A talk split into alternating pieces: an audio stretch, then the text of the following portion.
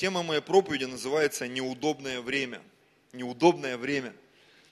Замечали, что очень часто разговоры о благовестии сводятся к тому, что ну, как-то вот неудобно проповедовать, надо заниматься жизнью, здоровьем, там, замуж выйти, детей родить, там, не знаю, там, благословенные деньги потратить. Там. Ну, в общем, очень часто не время проповедовать Евангелие. Замечали, да? Ну, так вот складывается. Я просто уже 20 с лишним лет наблюдаю за людьми верующими и слышал, э, ну не знаю, сотню, наверное, может быть, тысячи отговорок, э, они примерно одинакового характера, но все это сводится к тому, что вот не время, не вовремя, неудобно и так далее, и так далее. И вот сегодня у меня вот так, так проповедь и называется «Неудобное время».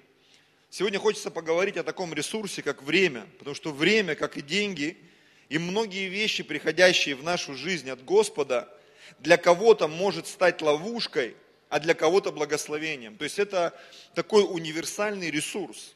Вы заметили, что вообще очень часто то, о чем мы говорим, неважно, это автомобиль, это квартира, это работа, это удачный брак, там, вышла замуж или женился, да, э, любой инструмент и ресурс, он может для тебя стать ступенью для того, чтобы шагнуть выше, дальше, сильнее, быстрее, а может стать для тебя ловушкой. Для кого-то время это ловушка – для кого-то деньги это ловушка, для кого-то семья это ловушка. Это оно вместо того, чтобы стать благословением, вот то, что пришло, оно вдруг превратилось э, в какой-то клей, который этого человека остановил, в какую-то вязкую субстанцию, которая его поглотила. Ушла скорость, ушла страсть, ушло. И вот ресурс, как время сегодня, да, вот э, очень часто, я вспоминаю эту песню, которую пел, по-моему, такой известный актер, певец Утесов, да, он пел про любовь. Вот любовь нечаянно нагрянет, когда ее совсем не ждешь.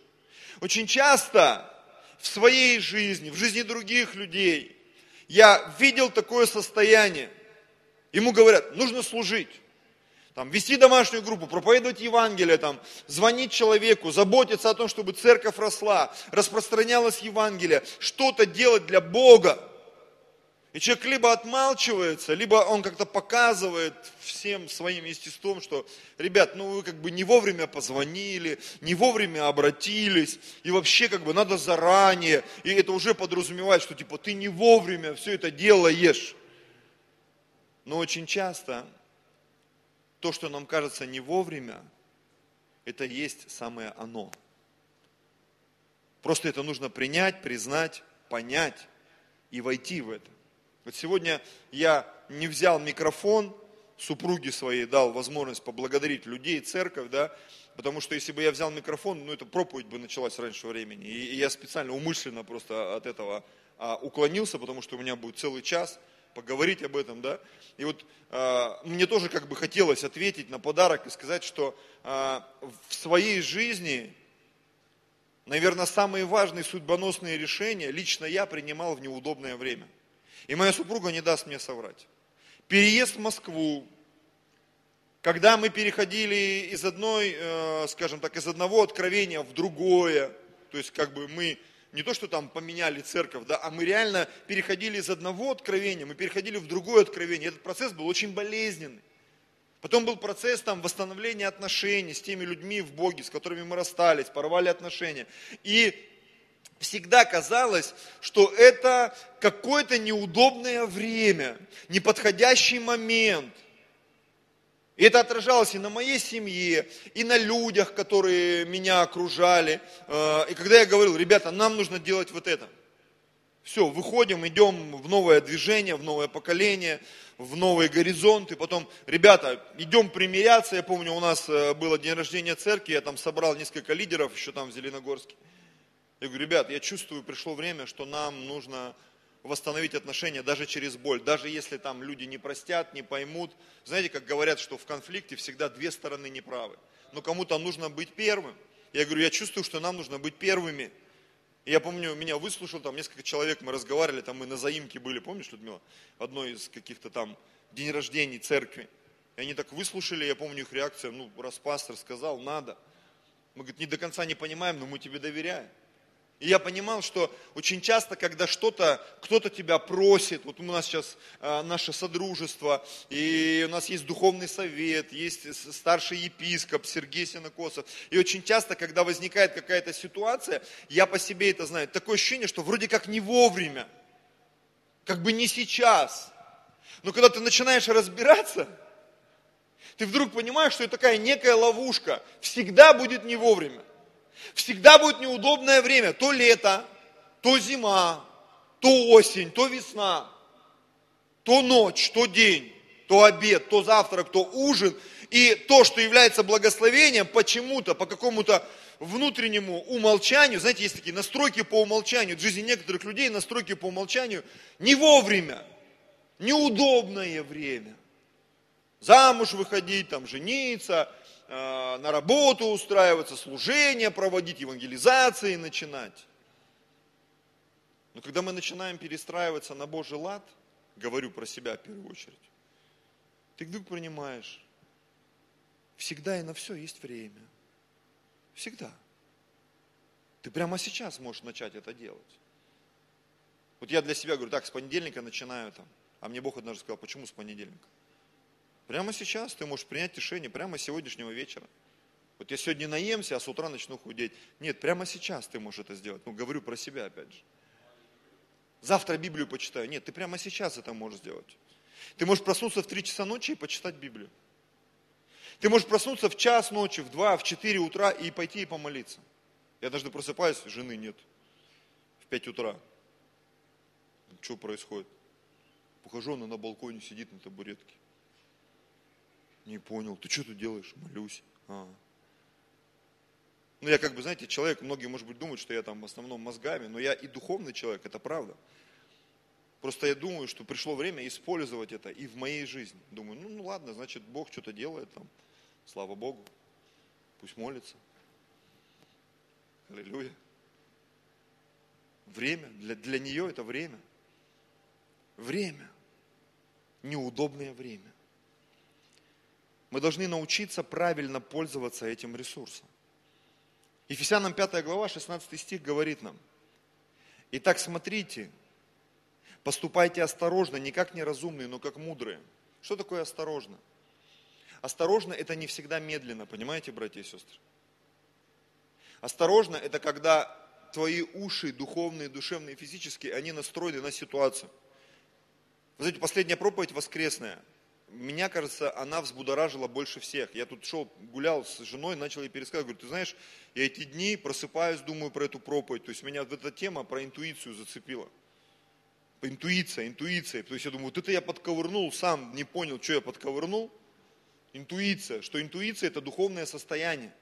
Что э, мы должны поступать не согласно нашим эмоциям, не согласно нашему разуму, да, а то, что относится дух. А дух это подсознание – и оно порой э, с сознанием противоборствует, потому что подсознание говорит одно, а сознание другое. Интуиция, эмоции выдают одно, как бы хочется, а интуиция говорит не надо. Или эмоции говорят нет, а интуиция говорит делай. Понимаете, конфликт. И я тут э, раз в два дня стараюсь проходить 10 километров пешком. Ну, говорю как есть, стараюсь, чуть-чуть смотрю, уже чуть-чуть уходят объемы, ноги укрепились. И вот я вчера, по-моему, шел, да, или, или в поза, поза вчера.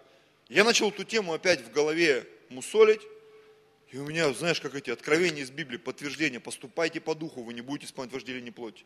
И я опять вижу, что духовная составляющая, интуиция, совесть, подсознание, потому что воля принадлежит душе. И очень часто воля, я хочу есть, я хочу пить, я это хочу, я хочу эти деньги потратить, да, воля, которая, ну, она движима плотью, да, а совесть, она тебя обличает.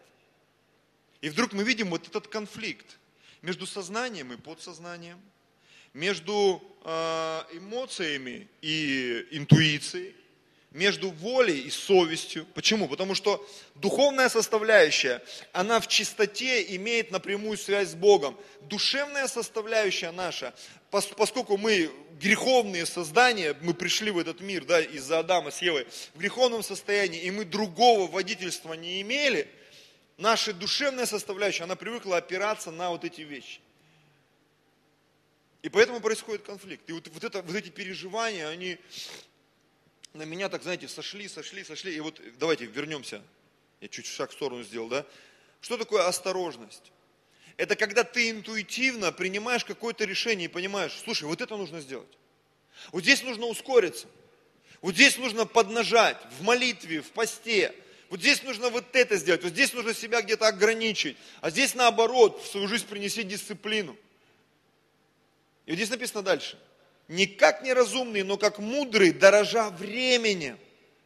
Потому что дни лукавы, дорожа времени. Осторожно и дорожа времени. Когда мы просыпаемся, у нас есть, ну, грубо говоря, там, проснулся ты в 8 утра и до 5 вечера, да, есть 8 часов рабочего времени. Если мы 8 часов спим, ну, как положено, по крайней мере, даже ты просыпаешься, то у тебя остается еще 16 часов. Если мы 8 часов убираем, чистка зубов, там, забота о себе, питание, там, тренировки, ну что-то, остается 8 часов чистого времени для того, чтобы сделать что-то полезное – это я просто вам такой расклад, я просто люблю схемы, бесплатно это вам не даю. Если ты свои сутки поделишь на вот эти три восьмичасовых момента, понятно, что они не идут один за одним, потому что ты же не можешь сразу наесться на весь день. Ты завтракаешь, ты обедаешь, ты там полдничаешь или ужинаешь, да? Ты э, принимаешь душ, ты занимаешься, ты что-то делаешь, отдыхаешь, там, не знаю, релаксируешь. Но 8 часов, как минимум, ты должен плодотворно чем-то заниматься, развиваться двигаться, то есть научись дорожить временем. Потому что очень часто люди ночью втыкают, что-то смотрят, чем-то занимаются, то есть тратят ресурс вместо того, чтобы отдыхать, потому что ночь для того, чтобы спать, отдыхать, этим нужно дорожить, чтобы утром проснуться, выспаться, чтобы у тебя было время привести там, зубы почистить, помыться, сделать какую-то физическую нагрузку, чтобы бодрость была, правильно покушать правильными продуктами. Чтобы вот эти 8 часов, ну это я так от себя нарисовал, ограничил, как пример, мы могли плодотворно приносить плод. В том числе проповедовать Евангелие, свидетельствовать, что-то делать, для того, чтобы Царство Божье, оно развивалось. Псалом 89, 12 стих. Научи нас так счислять дни наши. Это туда же, в кассу. Научи нас так счислять дни наши, чтобы нам приобрести сердце мудрое. Господь, научи нас распоряжаться временем. Потому что очень часто, когда мы заглядываем в свое расписание в голове, в нем нет места для проповеди Евангелия. И большинство людей э, это, эту позицию, они просто ее вычеркнули. И даже когда Бог тебя реально высвободил – ты понимаешь, ты не готов. Ну, не время, как бы я говорю себе. Аллилуйя. Экклесиаста, третья глава. Хочу сейчас вас немножко так в местах, которые мы привыкли, посмотреть на них с другой стороны. Иногда бывает, знаете, ты берешь какую-то вещь и вдруг ее выворачиваешь. Пробовали когда-нибудь в вывернутой одежде ходить? Я пару раз ходил.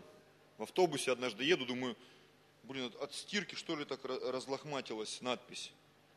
И потом я понимаю, что это, сейчас модные рубашки со швами были, а тогда это было что-то дикое. Я помню, ехал в белой футболке с, с поселка в город, это у нас там, и я посреди автобуса, ну знаешь, как молодой человек, ты стоишь в специальной позе, и я вот стою там в автобусе опускаю глаза, и вдруг до меня доходит, что у меня вывернутая футболка на мне одета. Я на первой же остановке выскочил и переоделся. Аллилуйя. То есть есть вещи, которые иногда ты смотришь на них по-другому, под иным углом. Вот часто, когда показывают Москву, ты пытаешься понять, что в этот момент показывают. Я люблю вот фильмы старинные про Москву. Ты пытаешься узнать Москву тех лет. Как она выглядит. Почему? Потому что как-то происходит что-то с нашим разумом и мозгом, под другим углом ты на эти вещи смотришь. И вот я бы хотел сегодня, чтобы мы некоторые вещи увидели под другим углом. Екклесиаста 3 глава с 1 стиха. Всему свое время и время всякой вещи под небом. То есть для всего есть время. Первое откровение в этом месте. Всякой вещи и вообще всему. Время рождаться, время умирать. Время наслаждать и время вырывать посаженное. Это правда. Знаете, у кого-то проблемы с тем, чтобы посадить, запустить, посеять. А у кого-то проблемы с тем, чтобы разобраться с чем-то старым и выкинуть. Вот я в семье часто являюсь таким чистильщиком, знаете, такая неблагодарная профессия. Ты с холодильника убираешь вещи, которым уже страшно смотреть на срок годности их, но они почему-то стоят. Что-то приготовлено было с любовью моей женой, но это никто не ест, и уже прошел месяц. И ты понимаешь, пришло время разбираться с тем, что уже непригодно для приема пищи, но оно вдруг кто-то как-то, глаз чей-то упадет. И так бывает и с вещами, и со всем. И иногда даже мне тяжело. Тяжело, носки, ну может быть еще зашить. Мне говорят, ты что, смеешься что ли? Выкини их. И вот это вот расстояние до кухни иногда, вот просто выкинуть носки, принять решение, выкините носки. Я помню, из церкви мне кто-то благословил несколько пачек носков. И вот дырявые носки, я мозгами понимаю, у меня полный шкаф носков. Ну, может, эти зашить тоже? Сам себе говоришь, ты что, больной что ли? Выкини их. Время пришло для этих носков. Время убивать. Аллилуйя. Комаров там и так далее, да? Время врачевать.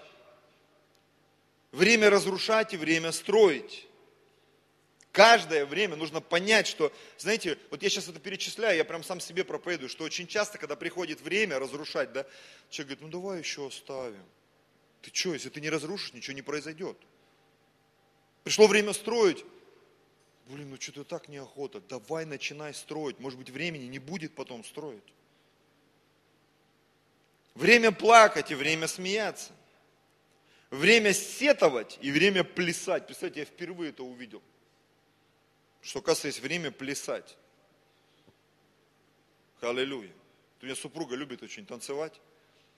А поскольку мы такая очень сильно верующая церковь и в Зеленогорске, и везде, поэтому мы всегда Новые года делаем с танцами, чтобы люди у нас уплясались вообще. Хотя мы и на служении тоже, но в основном у нас такие танцы, знаете, прыг, скок.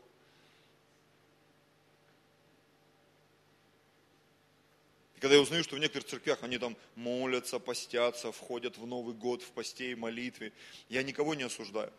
Но я думаю, мы и так постимся и молимся целый год. У нас еще и год начинать с семидневного поста. Ребят, ну хоть на Новый год давайте просто попляшем. Просто послушаем, не знаю, там Шафутинского там, или группу Дема. Ну как-то немножко развеемся, отвлечемся не от Бога, а просто на релаксе. Аллилуйя. Ведь этому тоже время есть. Ну согласитесь. Иисус пел песни у нас, был на свадьбе, воду вино превращал. То есть Иисус тоже, Он любил релакс, братья и сестры. Он не был таким зомбированным религиозным существом, который, воля Божья, нужно ее исполнять. Воля Божья, она огромна. Аминь. Ладно, тему вина не будем трогать, ибо нас смотрят люди. Время разбрасывать камни. Ну, типа, знаете, эти вот по воде, как они называются? Блинчики пускать. Время собирать камни. Время обнимать. Время уклоняться от объятий. Время искать, время терять, время сберегать, время бросать. То есть каждая сфера, по идее, это можно целую проповедь рассказать. Время раздирать, время сшивать, время молчать, время говорить, время любить, время ненавидеть. Примеру, страх Господень, ненависть к злу. Начало мудрости – страх Господень не боязнь Господа, да, потому что по каждой фразе нужно вот этот семантический расклад, то есть э, нам часто нужно понимание, что это слово означает, потому что мы иногда бросаемся словами, не понимая их смысл. Семантика. Так вот, страх Господень, это не когда ты проснулся ночью, весь в поту, тебя трясет, что Господь пришел, волосы стали дыбом. Помните в книге Иова? Вот пришел дух, пронесся на мне, шкура дыбом, волосы дыбом. Иов его слушал, слушал, в какой-то момент говорит, вообще, что за дух говорит в тебе, ты с кем там общался? Это что, кто к тебе приходил? Это явно не Божьи ангелы к тебе приходили. Так вот, что такое страх Господень? Ненависть к злу, когда ты начинаешь ненавидеть зло в своей жизни. Это шаг, это начало мудрости в жизни каждого человека. И чем быстрее это наступит, тем быстрее это произойдет в твоей жизни благословение. Время любить, время ненавидеть, время войне и время миру. И вот после всего прочитанного, внимание, вопрос. Кто определяет правильность времени? Ну я, я же чувствую. Но мы не чувствами живем. Мы живем верой и видением. Очень часто наши чувства, они противоречат тому, что происходит. Замечали? Я про себя сегодня говорю даже. Ты понимаешь, с утра нужно вставать, читать Библию, чистить зубы, там, молиться. Ты понимаешь, время, четверг, домашка. А ты, да не, не время. Воскресенье, воскресное служение. Молитва, Библию. Тебе голос где-то внутри, вот это подсознание сигнализирует. Читай, молись, проповедуй. Я прям вот эту вот неделю всю, да, как, какую-то как фишку поймал, вот это вот интуитивное движение, интуитивно. Сходи, сделай то, сходи, сделай то. Сделай вот так. То есть для меня это даже такой интересный момент, потому что это так немного связано, да, вот с этими вот, ну, скажем так, сверхъестественными проявлениями, с пророческим водительством, когда а, у тебя есть определенная схема, потому что я человек такой, я люблю схемы, инструкции, да, но вдруг внутри тебя такой как бы сигнал. Сделай вот так, не вот так, а сделай немножко по-другому. Чуть раньше, чуть позже. Позвони, сходи, вот так сделай. И вдруг ты понимаешь, что это вот интуитивное, эксклюзивное какое-то слово, как рема, да, которое звучит не логос, которое написано черными буквами на белых страницах, а рема, оно звучит внутри твоего сердца. И ты поступаешь, и ты имеешь успех. Интуитивно. Интуитивно интуитивно. Очень часто Бог сокращает наше время, знаете как? Давая нам интуитивные подсказки. Ты понимаешь, я по времени не успеваю. Я не успеваю по времени. А Бог говорит, я сейчас кое-что сделаю. И ты все успеешь. Потому что Писание говорит, праведник, он успеет. Когда мы начинаем двигаться интуитивно, под Божьим водительством, мы начинаем все успевать. И вот ответ на мой вопрос, внимание вопрос, кто определяет правильность времени? Бог определяет правильность времени. Когда вдруг ты весь в пылу, и вдруг ты слышишь, бросай это и начинай делать то. То я же на работе. Он говорит, слушай, служение. Слушай, домашняя группа. Слушай, время молиться. Слушай, время проповедовать Евангелие. Да мне надо вот это сделать. А Бог тебя настойчиво говорит, видишь человека, послужи ему, помолись за него. Не, ну как, ну у меня же тут, вот, я же вот на приходе клубникой торгую. Смотри, торговля пошла. Смотри, ну я же там что-то делаю, подметаю. У меня такое бывает, ты там в процесс погрузился, я говорю, я о себе проповедую сегодня. И вдруг Бог тебе говорит, все, завязывай. Ну как, ну, ну, я полдела только сделал. Бог говорит, завязывай, доделаешь потом. Это состояние незаконченности, но это же я. Послушай, это тебя утопит. Это заберет твое время, заберет твои эмоции, остановись и начни делать то, что я тебя прошу сделать.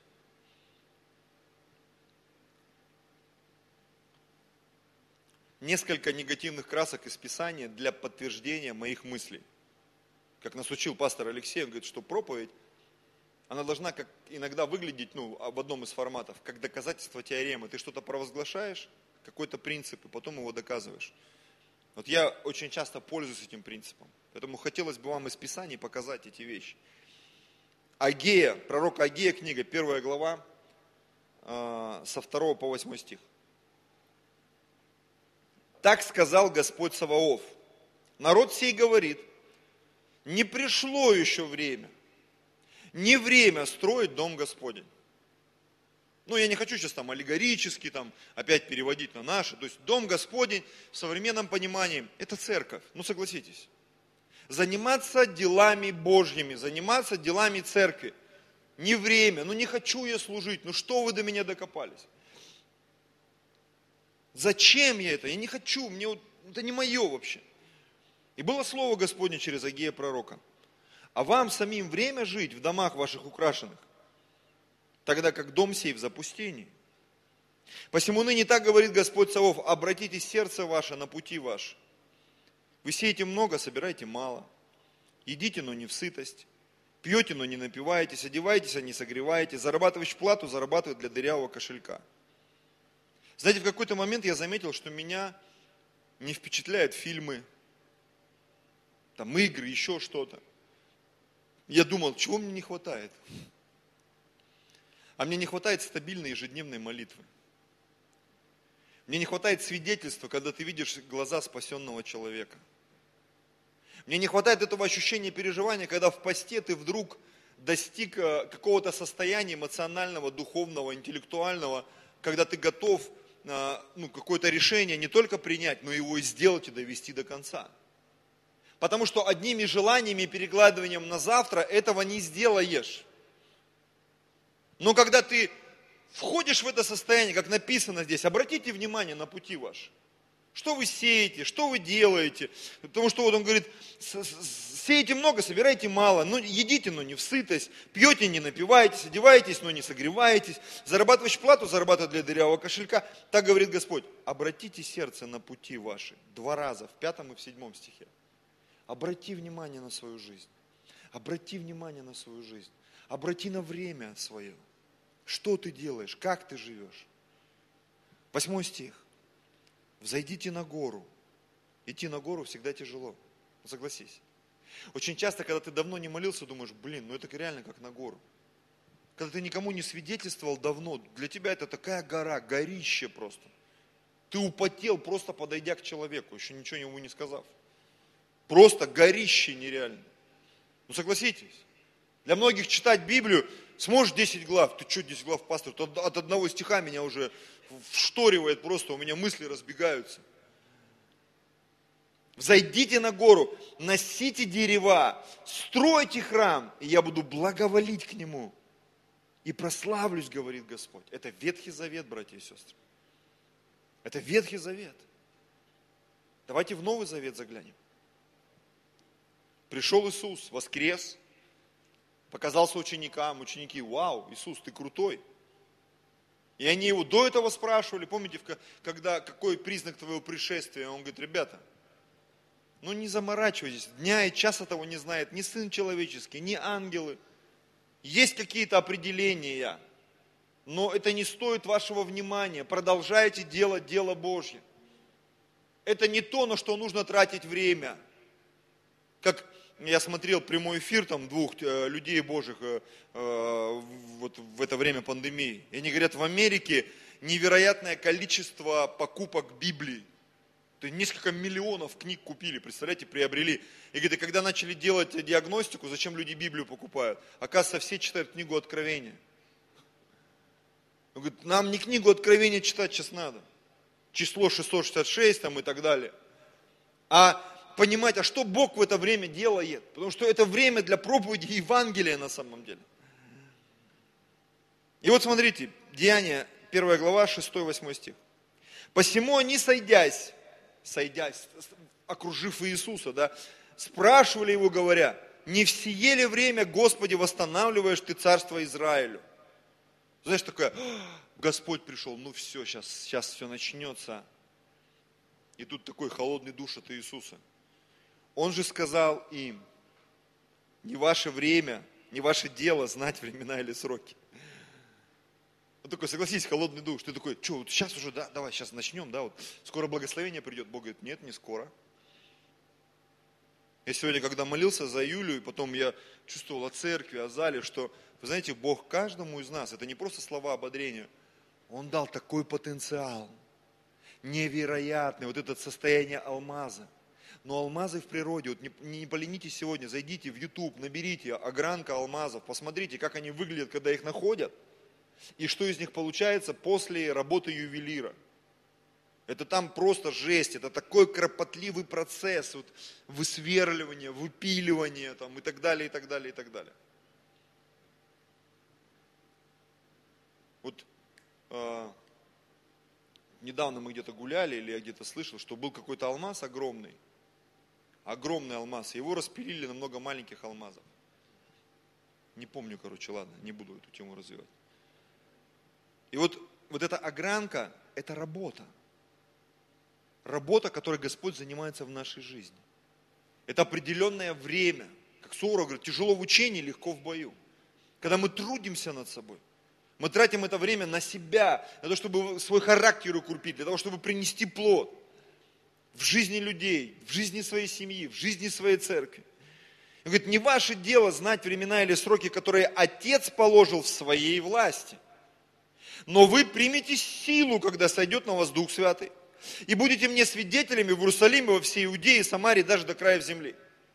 Представляете, он технично с этой позиции времени, он говорит, ребята, ваше время сейчас не размышлять, типа, ну что происходит, да, ваше время получать силу. Ты что сейчас делаешь? Ну сижу вот размышляю, как вот, как на Руси жить хорошо.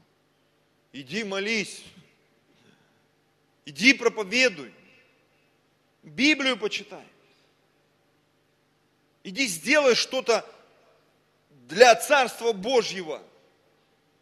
Ты, ты сейчас время такое. Какое? Ну согласитесь, очень часто наблюдая и за собой в том числе, ты понимаешь, что мы порой какие-то божественные вещи мы заменяем чем-то другим. Мы тратим свою энергию, свою страсть, свои желания не туда. Галатам 4 глава, 4-5 стих. Так и мы, доколе были в детстве, были порабощены вещественным началом мира. Но когда пришла полнота времени – Бог послал Сына Своего Единородного, который родился от жены, подчинился закону, чтобы искупить подзаконных, дабы или для того, чтобы нам получить усыновление. То есть Иисус, Он не пришел спонтанно, не в попад. Знаешь, такой пришел, ой, ребят, что-то я рано, или, ой, блин, я опоздал. Давайте время перемотаем. Иисус пришел в полноту времени. И именно тогда, когда нужно. Он не знал, когда нужно было прийти, но Бог это сделал. И когда его спрашивали, когда ты второй раз придешь, он говорит, ребята, честно скажу, не знаю, только Отец знает.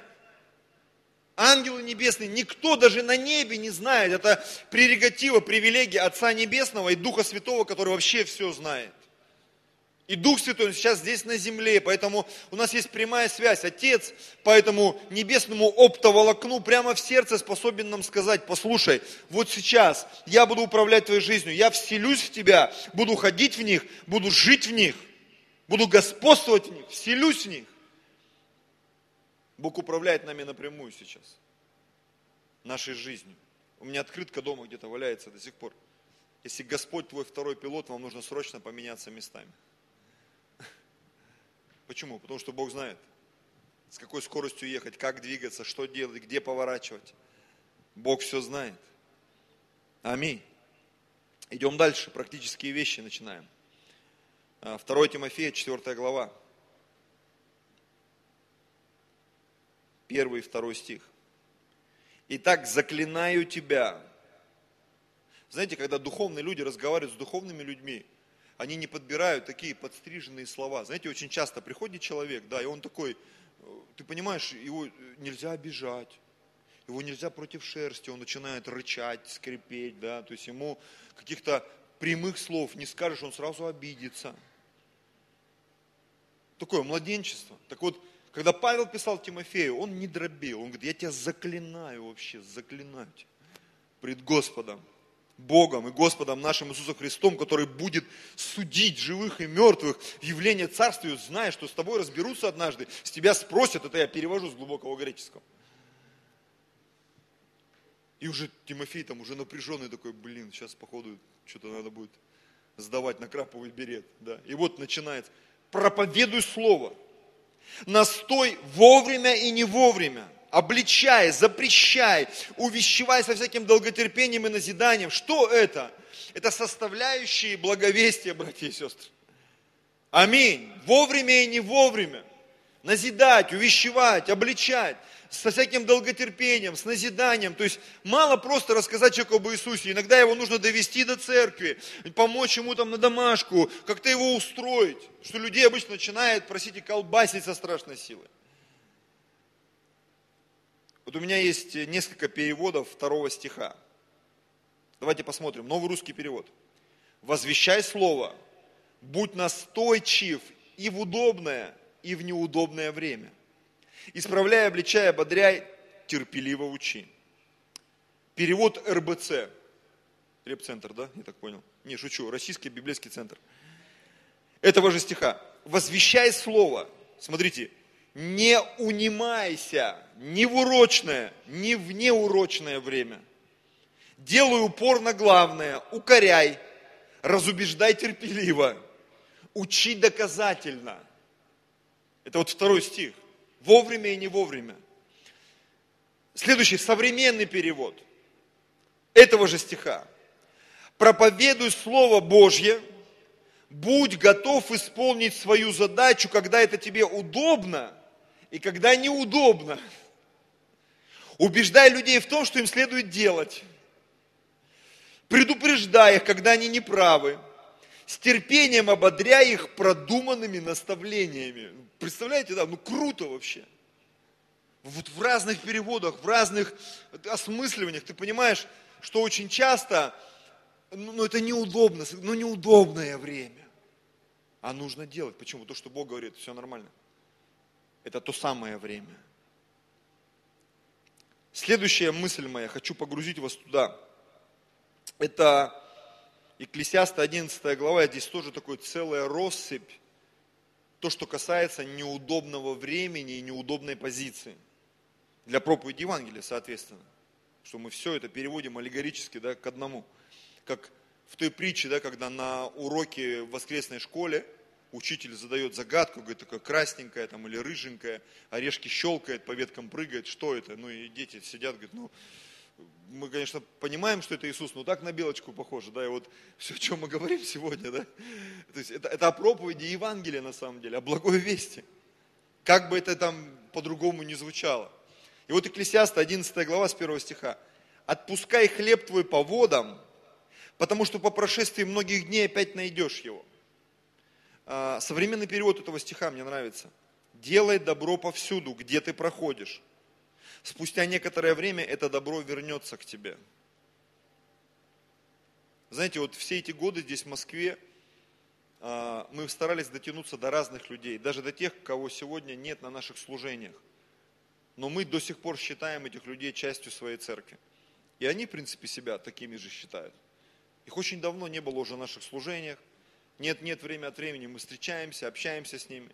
И вот одно из пророчеств, которое было в мою жизнь, служение нашей супругой, что есть люди, которые на расстоянии, говорит, тебе приходится брать мачете и прорубать вот эту вот густую листву, чтобы добраться до них, чтобы дотянуться, потому что а, эти люди однажды, они вернутся в служение. И знаешь, для меня это было такое ободрение, потому что был период, думаю, а может, ну его уже, короче, уже просто бежать вперед. Потому что бывает такой момент, когда, знаешь, ты не то, что там обессилел, да, а приходит такое эмоциональное опустошение, какое думаешь, вообще, зачем я все это делаю? Я вспоминаю, когда, э, где Ульяна, потерял ее, вышла она, что ли?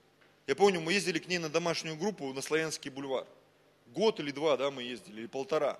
И вот мы с Людмилой, сначала я один ездил, потом Людмилу начал брать. И вот я помню это состояние, ты тратишь на дорогу три часа. Ты приезжаешь на ячейку, и там иногда 10 человек, иногда 3 человека. И ты едешь, и твои, твои эмоции, они против. Что ты прешься в час пик? Вот это вот, вот колбасня, потому что туда едешь э, э, к 7 часам, ну вечером уже возвращаешься попроще, да. И вот это время, потом я ездил в Подольск, проводил там две домашние группы, тоже год или сколько там, в электричках в этих там, халилю. Поначалу с цветами встречали, на машине довозили, потом сам, за свои деньги, короче. Пока доедешь, пока до кузнечиков там доберешься. И вот такое время думаешь, зачем я все это делаю вообще? Это такая пустота вообще. Это особо никакого плода нету. А Бог утешает и говорит, нет, все нормально. Все четко. Добро однажды вернется к тебе. И это в одном из пророчеств на этой, конферен... на, на этой школе пророческой конференции было, что все однажды ты увидишь этот результат. Второй стих. Екклесиаста 11.2. Давай часть семи и даже восьми Потому что не знаешь, когда облака будут полны, потому что э, не знаешь, какая беда будет на земле. Когда облака будут полны, то они прольют на землю дождь. Если упадет дерево на юг или на север, то оно там и останется, куда упадет. То есть очень многие вещи, которые нам кажется, что они не произойдут, а они произойдут просто по той причине, что ты делаешь правильно и по-божьему. Четвертый стих. Кто наблюдает ветер, тому не сеять. И кто смотрит на облака, тому не жать. И вот здесь просто мне так понравился современный перевод. Смотрите. Но есть вещи, в которых нельзя быть уверенным, и придется рисковать если человек ждет прекрасной погоды, то никогда не засеет свое поле. Если человек ждет дождя от каждого облака, то он никогда не соберет свой урожай. Крутой вообще расклад. Не время, не вовремя. Вовремя. Вообще, на сегодняшний день, вот даже в контексте проповеди, я понимаю, что очень часто неудобное время – мне кажется, может быть я ошибаюсь, но в контексте проповеди, под помазанием, чувствую, что это так сегодня. Что неудобное время, это когда Бог через твою жизнь начинает действовать. Это всегда неудобно. Реально, то есть ты понимаешь, да нет, да. Да не сейчас, сейчас.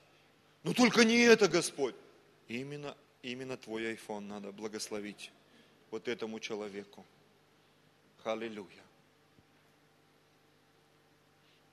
Бывает ситуация, когда ты чувствуешь, что время действовать, но все видимые показатели против. Дождь, ветер, снег, тревога. Когда я в очередной раз тут на днях собрался пройти 10 километров, я сидел на диване или полулежа, знаешь, и такое состояние было, что тут болит, тут колет, настроения нету. Но когда я встал и пошел, буквально через 5 минут, я вдруг почувствовал, что, как я с мая начал ходить регулярно, там ноги болели, вес большой, ну знаете, как все эти вроде бы не такой уж и старый, да, вот из-за того, что нету вот этой активности физической. Ты чувствуешь какие-то слабости, спина, там что-то такое. И вот когда я вышел три дня назад, я вдруг почувствовал, что-то с моим организмом произошло. Я прям это физически почувствовал. Я прошел пять километров, я вообще не почувствовал боли нигде, абсолютно. Причем моя скорость увеличилась. Я проходил километр пешком, ну так, чтобы так даже в цифрах, да, где-то около 12 минут. На километр у меня было. Ну это 5 километров в час скорость была. Когда я вчера шел, я вышел уже из 10 минут. То есть фактически на 2 минуты моя скорость увеличилась на километр. Я понимаю, сейчас какой-то вес для себя поставил, какую-то планочку, после которой я начну бежать. И скорость, возможно, увеличится еще больше. И ты понимаешь, что это отражается на калориях, сжигается, организм себя чувствует ну, уверенно. Вот этих каких-то болей нету, мышцы где-то привели в порядок. Ты понимаешь, все начинает работать. Халилюя. Пятый стих, Екклесиаста, 11 глава, пятый стих. Как ты не знаешь путей ветра и того, как образуются кости в чреве беременной, так ты не можешь знать дело Бога, вот эта фраза, обратите на нее внимание, который делает все. Ты говоришь, ну сейчас неудобно, а Бог говорит, нет, это мне нужно, делай. Я двинусь через тебя. Я благословлю тебя. Что-то придет, обеспечение, сверхъестественные вещи придут. За всем стоит Бог. Аллилуйя. Вне времени, вне ситуации. И Он знает, что и когда нужно сделать. Шестой стих. Утром сей семя твое, и вечером не давай отдыха руке твоей, потому что ты не знаешь, что или другое будет удачнее, или то и другое равно хорошо будет. Современный перевод давайте прочитаем. Поэтому, начинай сеять рано утром, и не останавливайся до вечера, ибо тебе неизвестно, что принесет удачу. Может быть, все, что ты делаешь, будет успешным. Даже такое может быть. Я называю это у спортсменов, называется кураж. Да, у людей, скажем так, с улицы называется пруха, да, когда вообще, ну просто вот какая-то везуха. Везуха вообще. И деньги пришли, и здоровье, и сдачи дали. Аминь. И не догнали. Слава Господу. Следующее. Пожалуйста, музыканты, можете уже потихонечку выходить. Для вас пришло время. 2 Коринфянам 6 глава, 1-2 стих. Мы, как поспешники, умоляем вас, чтобы благодать Божья нечетно была принята вами.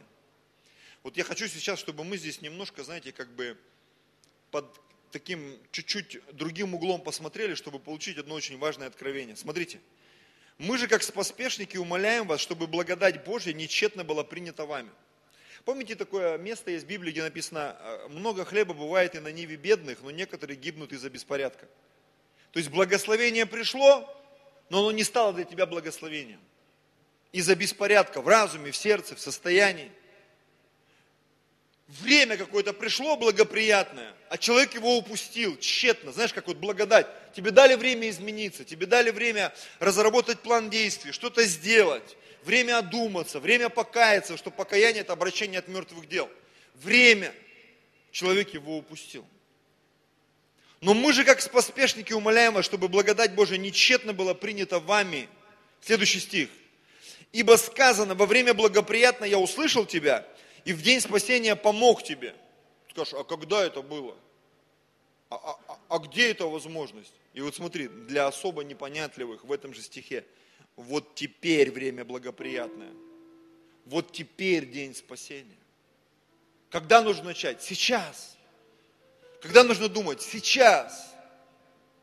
Я смотрел разных мотиваторов, и большинство из них говорят, что одна из вещей прогрессивного мышления, развития, и в том числе нас, как христиан, не откладывай на завтра то, что можно сделать сегодня. То, что можно сделать сейчас. Сделай это. Это невероятно ускорит огромные процессы в твоей жизни, сферы в твоей жизни. Последнее место и будем молиться. Это мой любимый псалом. Маэстро, пожалуйста. Что-то они там в Counter-Strike играют, что ли, не могу понять. Ребята, вы с нами? А, я думал, вы там что-то... Я аж удивился. Откройте, пожалуйста, первый псалом. Первый, второй, третий стих. Блажен муж, счастлив. Человек, который не ходит на совет нечестивых, не стоит на пути грешных, не сидит в собрании развратителей. О чем он делает? Время экономит. Но в законе Господа воля его, и о законе он размышляет день и ночь. И вот третий стих, пожалуйста, включите нам. Будет он как дерево, посаженное при потоках вод, которое приносит плод во время свое. Свое время. Вы знаете, свое время, оно не всегда удобное время. Оно не всегда соответствует эмоциям положительным. Оно не всегда соответствует э, нашей воле, нашему настрою – Иногда все в нашей жизни кричит против, но где-то интуитивно есть сигнал, импульс. Это оно, это оно, это оно. Это твое время. Я почему-то сейчас вспомнил пример, я недавно мы пересматривали видеокассеты, у нас еще видеокассеты есть дома, и видеопроигрыватель даже. Мы иногда пересматриваем, нужно оцифровать их немножко, что дорого все это стоит. И там записана моя проповедь о пожертвовании в Риге, в Латвии. То есть тогда весь постсоветский союз, постсоветское пространство, все смотрели пастора Алексея, потому что зарубежных проповедников на слух было сложно воспринимать, а то, что говорил Алексей, это было родное, близко. И реально его смотрели все, даже там, где в церквях запрещали это делать. И представляешь, ты вдруг оказался там, в Альма-Матер, в том месте, откуда это все вещалось. И мы такие студенты приехали, вау, церковь.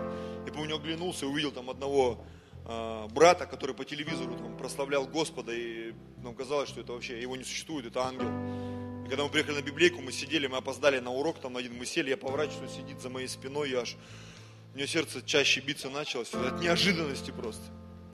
И вот э, мы уже отучились несколько месяцев, мой пастор Алексей куда-то уехал, и дал проповедовать одному там из своих родственников, какому-то епископу, там, он с нами учился библейским, тоже студентом был. Он говорит, ребята, некому собрать пожертвования. Вот он идет по первому ряду. Говорит, ты будешь проповедовать пожертвования? И пастор, не, не, ты что? И вот он человек 10 спросил, все отказались. Я сидел там в середине ряда, на втором ряду, по-моему, говорит, Женя, сможешь пожертвования собрать? Я говорю, да. знаешь, как поддых такой, потому что я понимаю, там 700 человек сидит.